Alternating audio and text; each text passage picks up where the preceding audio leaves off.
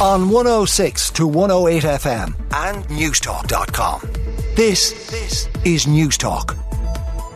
A number of the papers managed to get the horrific crash in Tipperary onto the front page as their main story. The Irish Sun, three killed in New Road horror, child aged three among the victims. The Irish Daily Star, deadly crash in Tip, three dead in road smash horror, man, woman and child killed days after leaving Cert Tragedy, and the Irish Daily Mirror as well. Three more dead in Tipperary, man, woman and child killed in horror smash.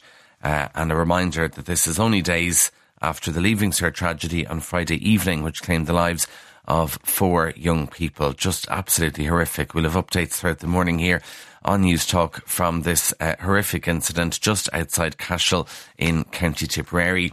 The main story in the Irish Independent, obviously a big issue at the moment, trying to control our Garda numbers and make sure we've as many officers as possible. The Indo says uh, that this age limit of 35 for joining the Gardaí is going to significantly increase under radical proposals aimed at attracting more members to the force. So you could join the Guards when you're 45 or even 50. That could be the new age ceiling. The age change is part of discussions between the Justice Minister and the Garda Commissioner. Uh, so we'll be, it'll be interesting to see what the new age limit will be for new recruits, but it looks like the age of 35 as a ceiling is going to be scrapped. And this follows issues over recruitment and retention and obviously some of these uh, violent crimes we've seen, particularly on the streets of Dublin. The Irish Times on its front page caesareans at Rotunda reach an all-time high. The rate of caesarean sections at Dublin's Rotunda Hospital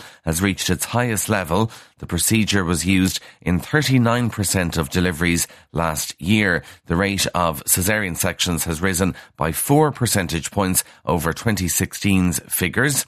Uh, so the Irish Times also goes through with some of the experts what the reason would be for this. Uh, Professor Fergal Malone, who was master of the Rotunda for a number of years, uh, noted that there was a direct correlation between increasing rates of obesity in the general population and a higher demand for C-sections. The Irish Times also gets onto its front page Vera Pauw, the FAI, deciding not to extend her contract as manager of the Ireland women's soccer team. Watching the news last night, I couldn't believe they were still having this debate because the meeting began at four o'clock and at nine, half nine, they were still meeting. I think they wrapped up just after 10. So six hours to decide on Vera's future and they've decided not to renew her contract. She will not be staying on. Others will be wondering, well, what do you have to do to stay on as Ireland manager? Get them to a World Cup. She did that.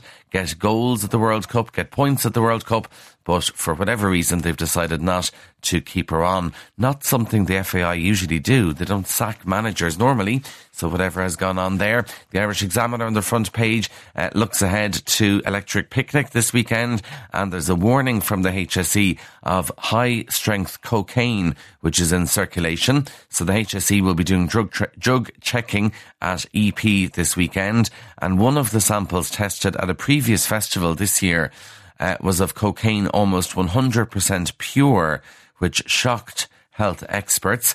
Uh, there's a rise in cocaine use. It's worrying HSE officials, and also they're worried about the higher strength cocaine, which is driving some adverse reactions and could be in circulation at Electric Picnic this weekend. Uh, a lot of the papers and uh, ourselves here in Newstalk got a preview of Electric Picnic yesterday, and they're all praying and having the Child of Prague out, hoping for good weather this weekend for the festival. I think last year was the one that was an absolute washout. Uh, the Irish Daily Mail cracked down on teacher influencers promoting in the classroom. You may not be aware this was going on, but there's going to be a clampdown on classroom influencers.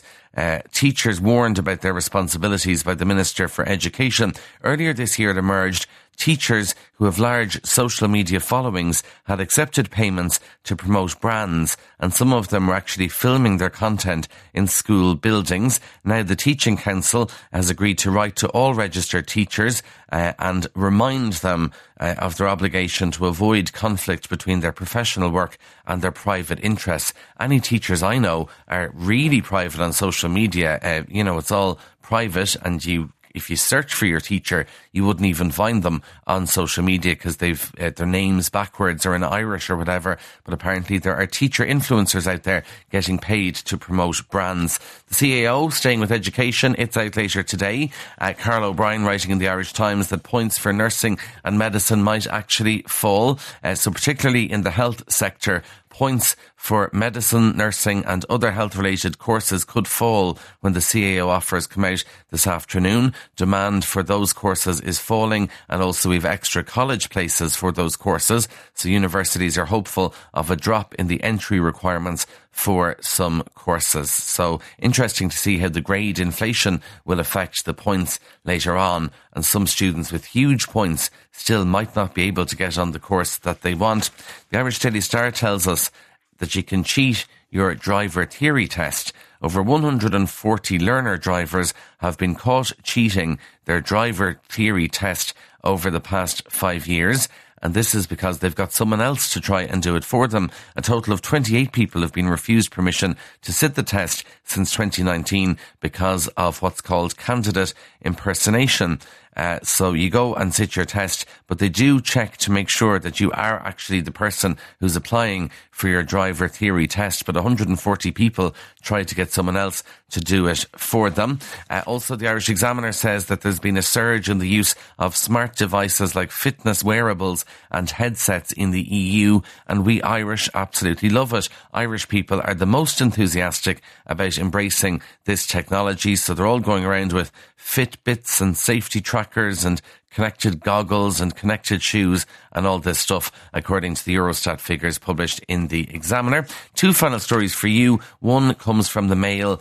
Beer goggles, we're all familiar with them. Apparently, they're not a thing. Uh, so it seems all those morning after the night before excuses no longer wash because scientists now reckon that drinking alcohol, the famous beer goggles, doesn't make others appear better looking. It just gives you more confidence to approach someone who you already find attractive. So obviously the whole idea behind beer goggles was that you may have an inflated sense of attraction to someone. That's not actually true. You just have more confidence, but you already fancied them. And finally from the eye, lunchbox for school. Uh, there are some old school lunchbox favourites now considered outdated. A survey from Amazon uh, says that 89% of parents think that their child gets a better quality lunch than they did, and some of the things now considered outdated in the school lunchbox are hard boiled eggs. I can imagine the smell from that. Jam sandwiches, egg sandwiches, cartons of milk, fizzy drinks, mini packets of raisin, and apples as well. Not in the school lunchbox anymore. Now, those are the stories making the headlines. On 106 to 108 FM and Newstalk.com. This, this is Newstalk.